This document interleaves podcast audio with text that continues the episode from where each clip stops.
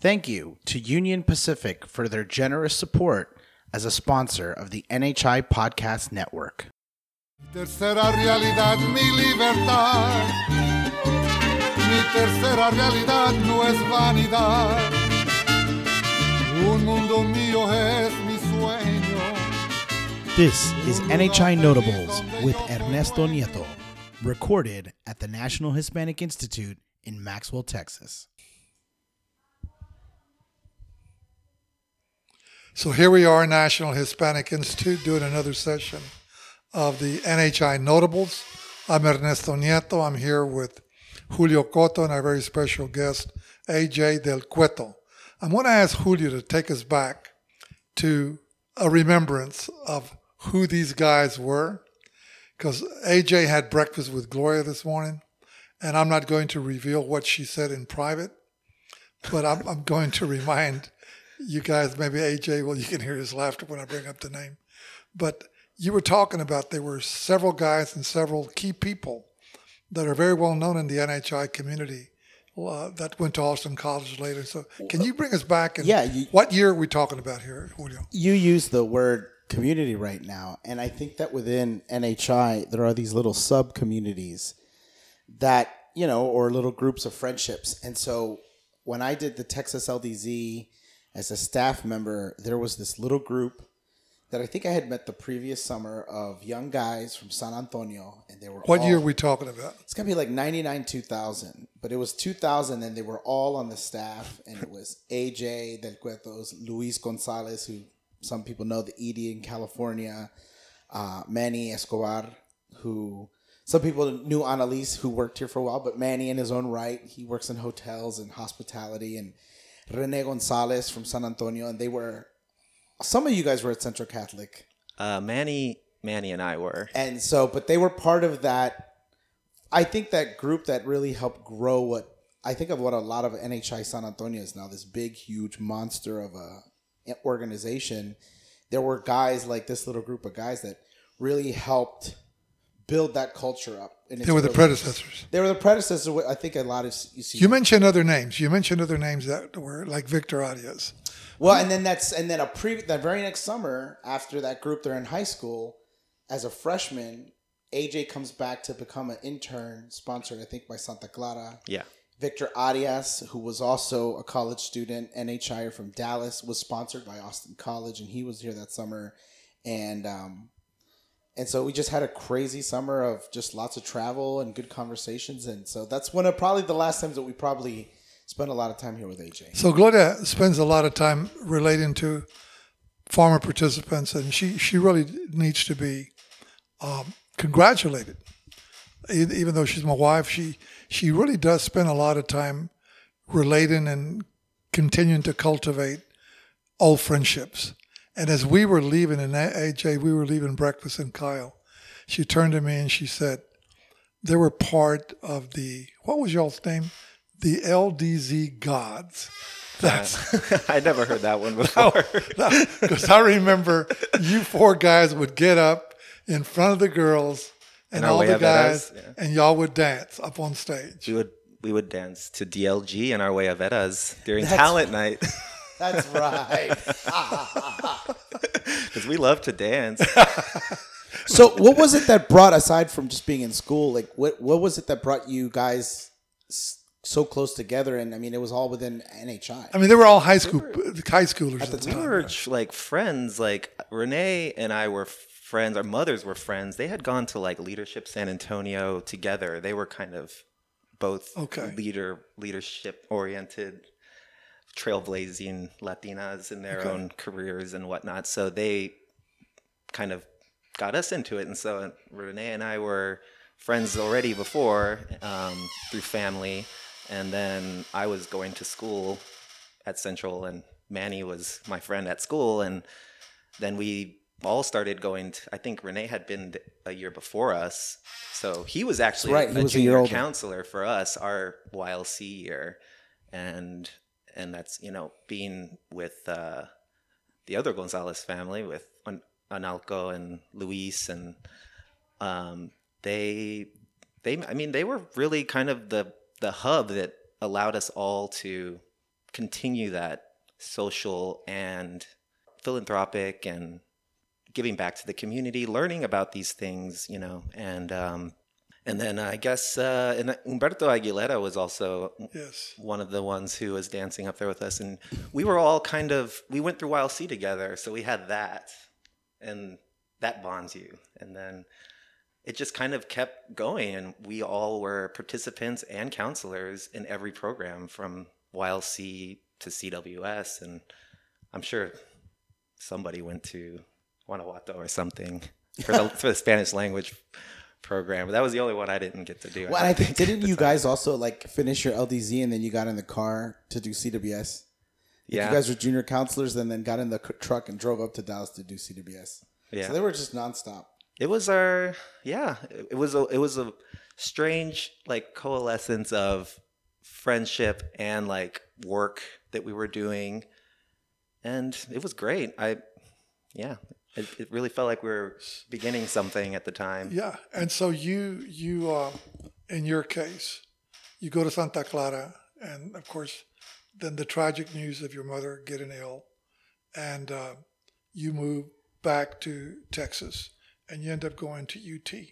yeah i had um i had wanted to get out and explore out of high school and everybody was applying to ut and i just kind of was, do i want high school to be another college to be another high school let me try to push myself and i was already i think in my mind wanted to be in film and so there was an allure of california and um, i think even uh, nicholas gonzalez who also went to my high school he went out to california after he graduated and whatnot. he went to Stanford. he went to Stanford, and so there was that seemed like the way to go um, if I wanted to do something creative. Because I don't know, I, I think this is all something we were talking about with Gloria is that sometimes in maybe maybe it's not just in Texas, but you kind of get pushed into these like more STEM related careers. Um,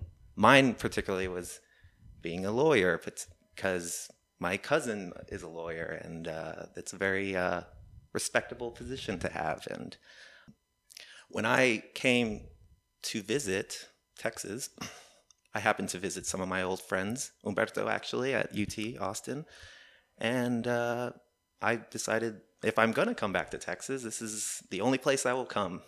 So then I transferred, and that was uh, that was probably one of the best decisions I ever made too. It helped give me a very small liberal arts experience in college, and then a major university Right. At the same experience at the same time. But I there was a big transition there, going from a very small setting to a very large setting. AJ, what was your vision, and what was the beginning and the the startup of your vision that eventually leads you into the idea of filmmaking and production and what what were some of the building blocks or building experiences? Because you're right, most NHRs go into pretty established careers to become engineers, doctors, attorneys, teachers, college professors, architects. Nicholas Gonzalez didn't, and you didn't. Y'all y'all took a different route. What what were some of the things that led to that decision, you think? Well, that's a tough one because I, I I think that it was seeing somebody like like Nick being able to do it. I've always kind of not wanted to do what everybody else is doing. I think so. If everybody was going to go to UT, it's like why? Like let's try something else. And it was I don't. It's really hard to say. I guess I grew up. It's probably just your experience. Your experience does kind of educate you, even if you know it or not. And my experience was watching lots of movies when I was a kid. Just my dad left me in my room with a bunch of VHSs, and that's pretty much all I did. So I kind of grew to know and understand a language of images, and it's and I would always. I guess as an athlete growing up, you're always kind of performing in front of crowds and whatnot. And you get used to being in that position. So if you're sitting at a desk somewhere in front of a computer, those experiences are no longer being communicated to by just sitting in front of a computer. You you want to be out talking to people or making something. Well, or what, what, what was that creative part? I, I'm curious and, and pursuing that line of thought. Filmmaking is also kind of a career. Yes, it is creative. Yes, you do have to explore imageries and try to make sense of things. What what drove that interest is what I'm curious. I think there's a lot of power that, that's that's there. Um, I I wanted to be a writer. Really, I was writing a lot of bad poetry when I was in high school, and Weren't we all? yeah. and so I knew I wanted to be a writer.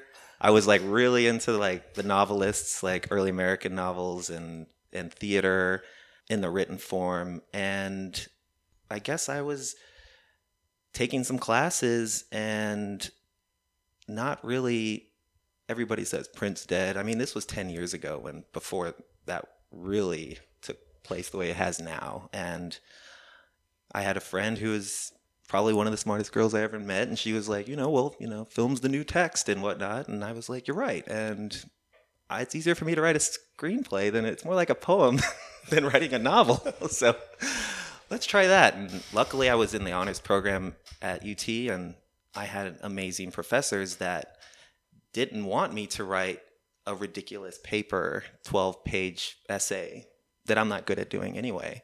She's like, You want to write a play? Then write a play. And so I wrote a play. And then I made a made a painting and that was encouraged by my like professor and she gave me the space to do that and so it kind of opened a, rea- a, a new reality to me that I don't have to try to figure out the answer or the right structure to this. You can, in the world, you can create things and it has value. And it's all about who or what you're trying to do at the given time. And so she saw in me that I wanted to tell stories and I wanted to write them. So she gave me that because she knew I couldn't write a 12 page essay for very well. so, or that's where my heart wasn't. But How'd you make the jump to New York from there? Um, I didn't really have a plan. After my mom passed my senior year, I was kind of coming to the realization I don't want to be a lawyer. I don't want to do these things. I want to do whatever's going to get me out of bed in the morning. And I had just kind of been exploring more of these creative classes and I got caught up with some some of the theater crowd at UT and like made great friends with an amazing playwright and I was in a play my senior year and it um it started just kind of opening new new things, new places I had never been before and once you lose some something that important to you, you're kind of like all bets are off. Like let's Gotcha. let's do let's do the thing that's going to make me get out of bed. Let's because you only get one chance at this, you know. So, and I think also as a philosophy major, I was reading a lot of ex- existentialism, and it was freaking me out. So, so I was kind of like, you got to do All it. of us. You got to do it. and so I'm very sensitive to like what I'm experiencing or studying at a given time.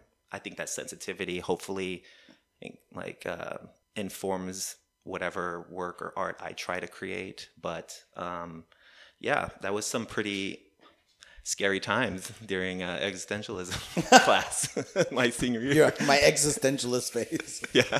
So so you point northeast. And I think that was the question.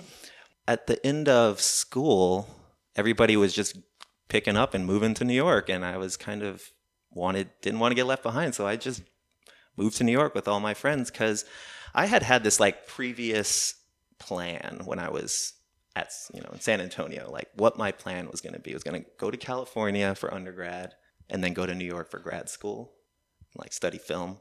But that kind of you know life gets in the way. I went to California, ended up back in Austin, which has a film community and it's growing. It's amazing, but at the time it didn't feel like there was quite enough of that here. So I was like, I'm going to get back on my plan and I'm going to go to New York and go to grad, go to film school, and and I so I so I did that, and I slept on, took two suitcases and slept on my friends' couches and uh, looked for work and and an apartment, which was actually I ended up having to take the the leap of I had sold my my car here and like just had to get an apartment without a job and have faith that I could make that happen because it was like impossible to find a place to live and a job at the same At the same time. time. It's like both of those are full time jobs.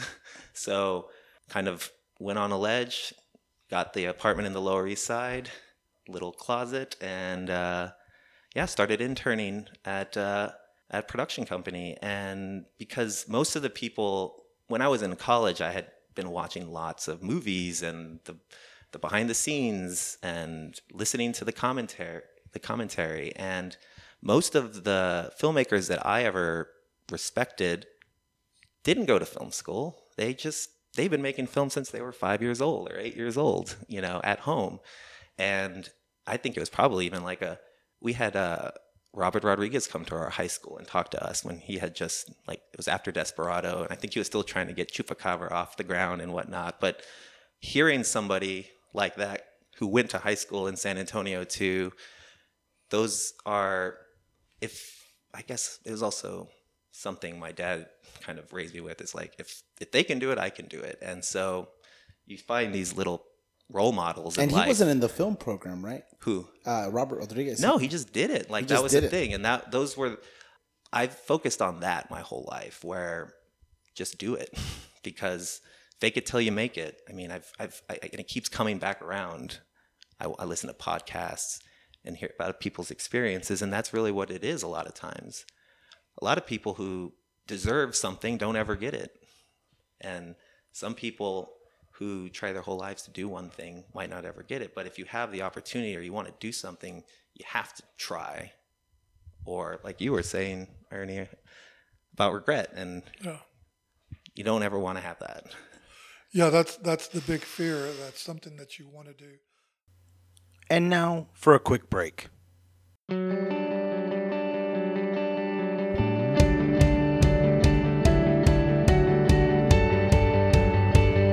National Hispanic Institute is an organization with a 37 year history of working to change the social narratives of our young Latinas and Latinos to help them envision a new America, a new Latino community, a new direction, and a different kind of culture.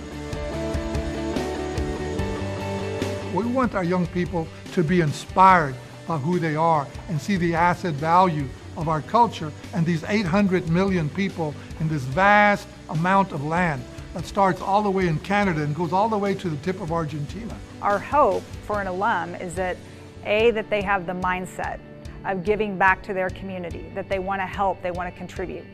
And B is that they realize this throughout their entire lives and make leadership part of their overall journey throughout their whole life.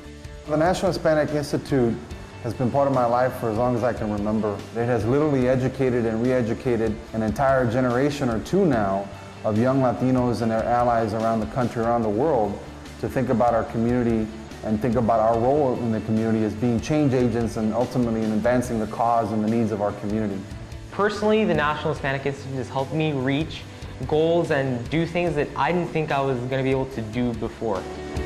And so what we did was create these learning experiences where young people could learn to be in charge of things. We just encourage people to go way beyond a career in life. We want to see them have a community calling. NHI is a place where I come and I have to learn how do I pass on values.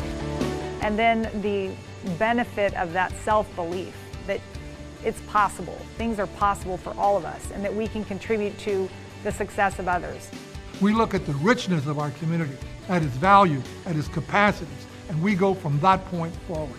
We don't want our young people to look at themselves and their communities and look down.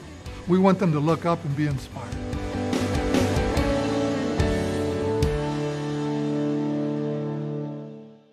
And now back to the conversation. I wanted to get your views on where you think Latinos are in the film industry. They're everywhere. Um, They're involved, engaged, emerging. emerging, yeah, I think so. I I have had a interesting relationship with that idea, I think, since the beginning. And I remember early on in the film industry, because I was also like, right when I was getting out of school, I just done some plays, and we're all trying to decide what we were going to be. Are you going? I'm going to be an actor. I'm going to be a director. I want to be a producer. And most of us aren't going to get any of those jobs. We're going to get like assistant to an assistant of something, or of a producer or an editor or something. You get your first job or something, or a PA. And um, I um, kind of lost my train. Well, the Where was idea it? was had, had to Where- do with Latinos in film. Latinos. Where are they? Where yeah, they? they're. It's just yeah. I mean, at the time, at least roles, the roles weren't there. Most, I. They were either you were being portrayed in a certain light. It was like on Law and Order. It's like, oh well, he's he's the perpetrator, or you know. And there were like even I there were actors in the back in the day who were Latino, but they they didn't say they said they were white, you know, because that was easier. Um, and some people in the industry don't even realize that they are Latino until they say it on their social media or something. But they're there. It's growing. I but I've always felt like even Latinos as a culture is we are a mixture of things and everybody's got a little bit of it in them and you know whether they like to admit it or not So- and but there are there are more leading roles that are are positive and there are I, I still think that there's room to grow in the producer world. I don't really know that there's that many. I mean, we have some amazing directors. I don't know that they all live here in America, um, but they are they're emerging.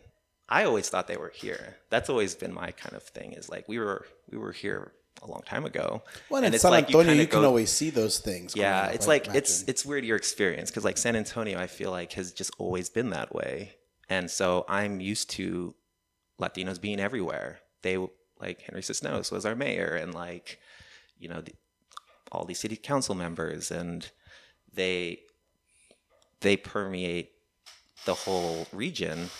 But in when I was a kid, I didn't see those role models on television or in movies the way I wanted to. I wanted to bring those stories out or be that character because or at least have control over that in the future because if you don't then people will write your story however they like and if it's um, if there are things that you want to say and it's part of your culture, then you have the right to say it and you should say it because, yeah, I, I don't think there are enough voices out there. I was sharing with you the my vision about NHI being a legitimate institute where young people learn certain things that are not part of the college or high school experience. That has to do with courage and inspiration, with vision, with character building, things of that nature. And I really feel as if though you can build an entire institute around that. That happens to be my vision. I was asking you about yours. So fast forward 20 years, uh, and you've been in the business uh, 32 years and uh, thereabout. Where do you see AJ Del Cueto? Where would you like to see him? Well, I would like to be making like feature films and commercials in Texas. I'd like to have a studio back here in my home state where I can create projects and also potentially be a place where people can come and learn those particular types of skills. Um, I guess maybe it's because of my experience going through NHI. It's always been a teach and learn, teach and learn, and that carries through life. And it's a you know it's it's being self aware. It's be, it's like a feedback, and that's like the only way you can be successful. I think. Otherwise, you create something, it gets real big, and it turns into something else. And I want to be making the content or the movies and commercials that people are going to see, young Latinos are going to see, and they're going to see themselves doing whatever they want. Whereas when I grew up, those images weren't really there. I mean, so I would like to have the ability to create stories that aren't traditional sometimes or or or or remembering I, I love historical dramas. I love like there's a lot of history here in this state and our people have been through lots of things throughout that time and it's important for us to to reveal these stories that before they get lost because there are a lot of instances in in the past where all sorts of people have done cour- courageous things men women people that were not allowed to have agency what they created out of it and yeah just participating in a positive expression of the culture What do you think the NHI experience exposed you to?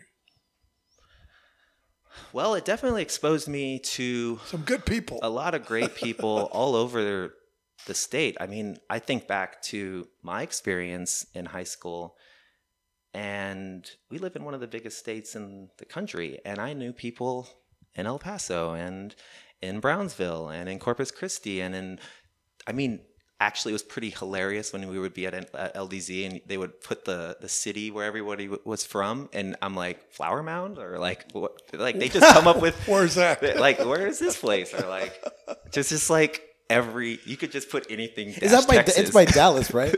Flower Mound. Yes. Yeah.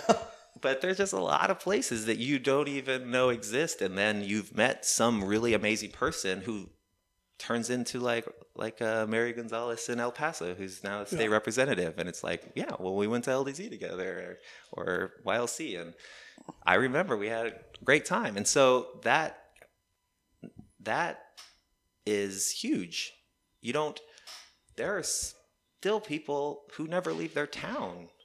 They don't have to be they just they never leave San Antonio, or they never leave Austin, or they never leave the state, or they went to that one place one time. But my whole experience was going down to the valley and visiting Tino because we used to play St. Joseph's down there, and like you know, and I st- still see him, you know, even when he comes up to San Antonio, and I happen to be at Central or something. I think I saw him at the last homecoming game or something Yes, like that. that's right. And it's just like I'm like I would never have had that experience. I mean, Tino giving us even more experience, taking us down to Mexico when we were 16 or 17. I don't remember, but it's kind of like it was a whole. That's unofficial. That's Yeah, unofficial. Unofficial. I think we were- Tacos. We were, The totally tacos are great, the man. 18, yeah. but um, the uh, it was uh, a great. It's an exposure to. I think it's exactly what you wanted it to be, and those stories that you would tell us about how you, the games that other cultures do to teach their kids how to survive in this world. I mean, I was lucky enough to to go to a school where they try to tell you a little bit more than I would say the average school on life skills and stuff like that. But um, there is, I mean, being able to sit in the state capitol, like as a senator or as a, you know, we were in the Supreme Court chambers. I mean, that's incredible. And so when I, I, I ended up doing like an internship for the state, like one of my last summers, I lived in Texas and I was right back there in the state capitol. And it wasn't like, it was, I had already had that experience and I didn't feel intimidated by things and The getting up getting up in front of everybody and making speeches i mean you kind of do that if you run for student council and when you're in high school but I, you know honestly i think getting up and us performing the little uh little little salsa dances. Little dances that was really the thing that That did the The. LDZ gods, yeah. that's that's what really uh yeah got me out of my shell and and it's, it's But you know, it's funny to go back to NH. What I And I think why Gloria likes the story of these guys getting up and doing their little salsa dance with guayaberas is because, especially in that time, they could have gotten up and danced to some pop song Yeah. or some uh, an English language song, or they could have put on very like just urban jerseys, or they could have put on some Spurs stuff. I mean, they got up and they danced Latino music to the kids, and Well, they know- made it cool. Gloria has been very key to all of that in terms of the symbols, in terms of the environment, because I don't know if you guys remember this, but at every dance, Gloria and I would always make a point to go dance a polka. Yeah, And mm-hmm. and the reason we did is because it was so old fashioned. Oh my God. You're dancing a polka and it was so funny watching these young kids then try to mimic us. I got dragged on as an LDZer, this Pennsylvania kid. These kids had by never done a Valley polka. people come dance. Yeah, they'd never done a polka in their lives and, and they look ridiculous. But before long, the entire 200 kids were out in the dance floor dancing polkas and being exposed to a beautiful part of their past and a beautiful part of their history and a beautiful part of their culture, right? And they could relate it to themselves, they could relate it to their parents, they could relate it to their grandparents. And, and so that was the reason. This was planned. This was not, Gloria would say, Are you ready? I knew what that meant. It's just like the day she was directing us, right? Yeah. And it was it was like, uh, yes, I'm ready. and we'd have to go out there and dance. But uh, today you you told a, a great story about you went back years later and you see some kids with NHI badges on.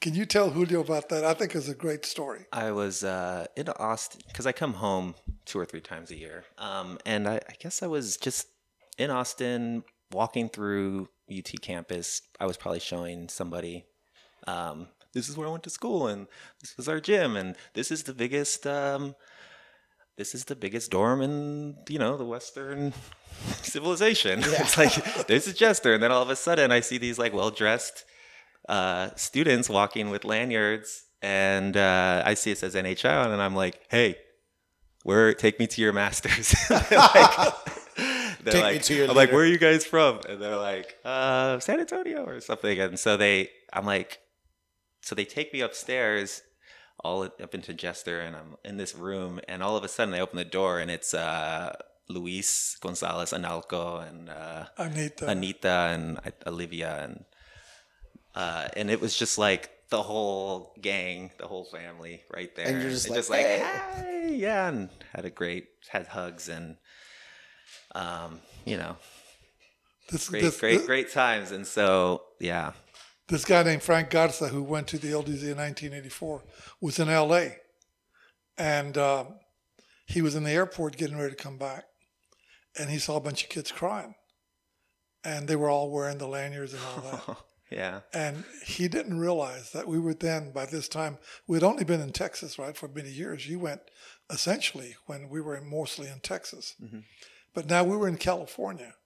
And a lot of people, he didn't realize that we had spread over there. And he, and he goes, Well, I guess they're now national. And I said, Yeah, and we're now international because it's the same thing. I was in Monterrey one day and I was coming down the elevator of this hotel. And these two girls kept smiling at me. And I kept smiling at them. They like they wanted to say something. And they were young girls. And they finally said, Senor Nieto, ¿verdad? And I go, Yeah. She we went to the LDZ and there we go. It's like this huge family all over the world. I was with Nicole one day and we were in Spain and we were out with her friends like two, three in the morning. And I heard mariachi.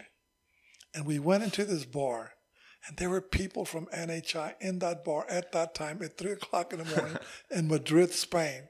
And that's when I finally said, they're all over the world. Mm-hmm. And so, so what, what is your, you know, at the end of the day, your intent is to maybe come back, set up a studio, pass on your knowledge, share it with other people. How do you paint Latinos of tomorrow? That was a conversation we started in my office. Where where do you see us, AJ? you're in the imagery business. You're in that telling the story. What do you think our story is going to be? Let's close out with that. Where do you, where do you see that story taking us? Whew. Um, well, that's that story is that story hasn't been told yet, and so I don't know. That's a good question. I think that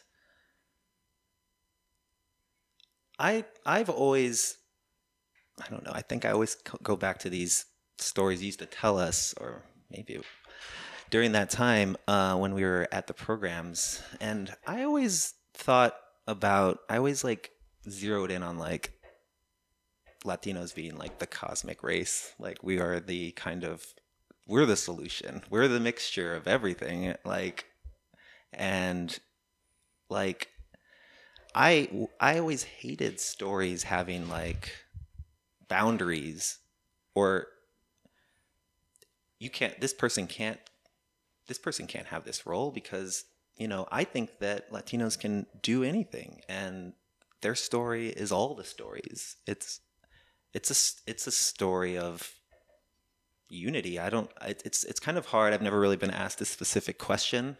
Thank you for giving me some uh, something to think about for the future. But I do. I just think that it's showing that our culture has always been one of inclusion and a crossroads of of cultures and I see San Antonio, I see Texas as a representation of that as well.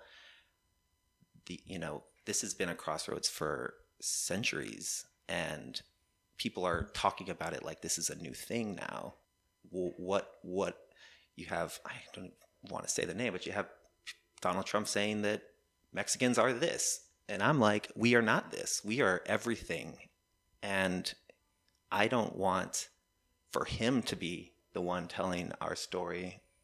I want to be the one telling all the stories and not have any bounds on it. So that story is Latinos in space. It's, you know, that's why I like I like Robert Rodriguez's approach to things because it doesn't matter that they're Latino. They're just doing it.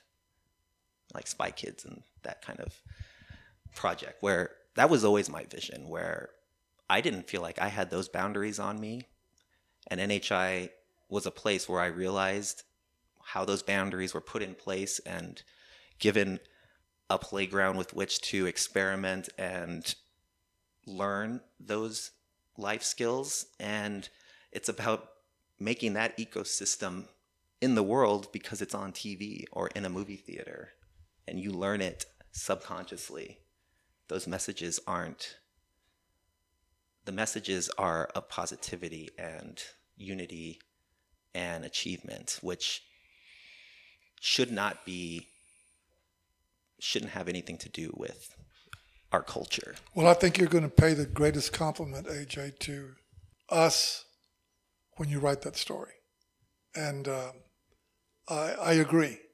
Uh, the best thing my wife and I have been able to do is put people in a space where they can create their story and not be told what their story ought to be and, and not put any boundaries or limitations or ceilings so that they can imagine what and who and when they want to become. Um, I'll be interested in what you write. I'll be interested in what you film, and I'll be interested in what you produce. More anything else, I want to thank you for taking the time. And I thank Gloria for staying in touch with you. Gloria does a magnificent job because she loves the NHI community very deeply.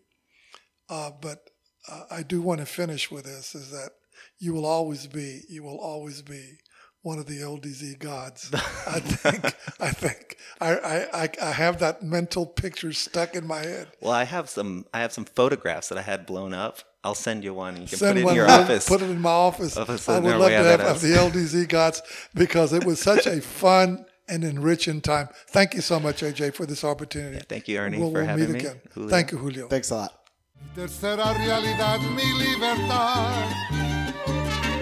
Tercera realidad, no es vanidad. Un mundo mío es mi sueño. Un lugar feliz donde yo soy dueño.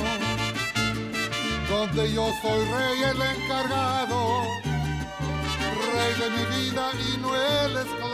For more information on the National Hispanic Institute, please visit our website www.nationalhispanicinstitute.org. Call us at 512 357 6137. Find us on Facebook at NHI HQ, or on Twitter, NHI underscore news, and at Instagram and Snapchat, NHI underscore news.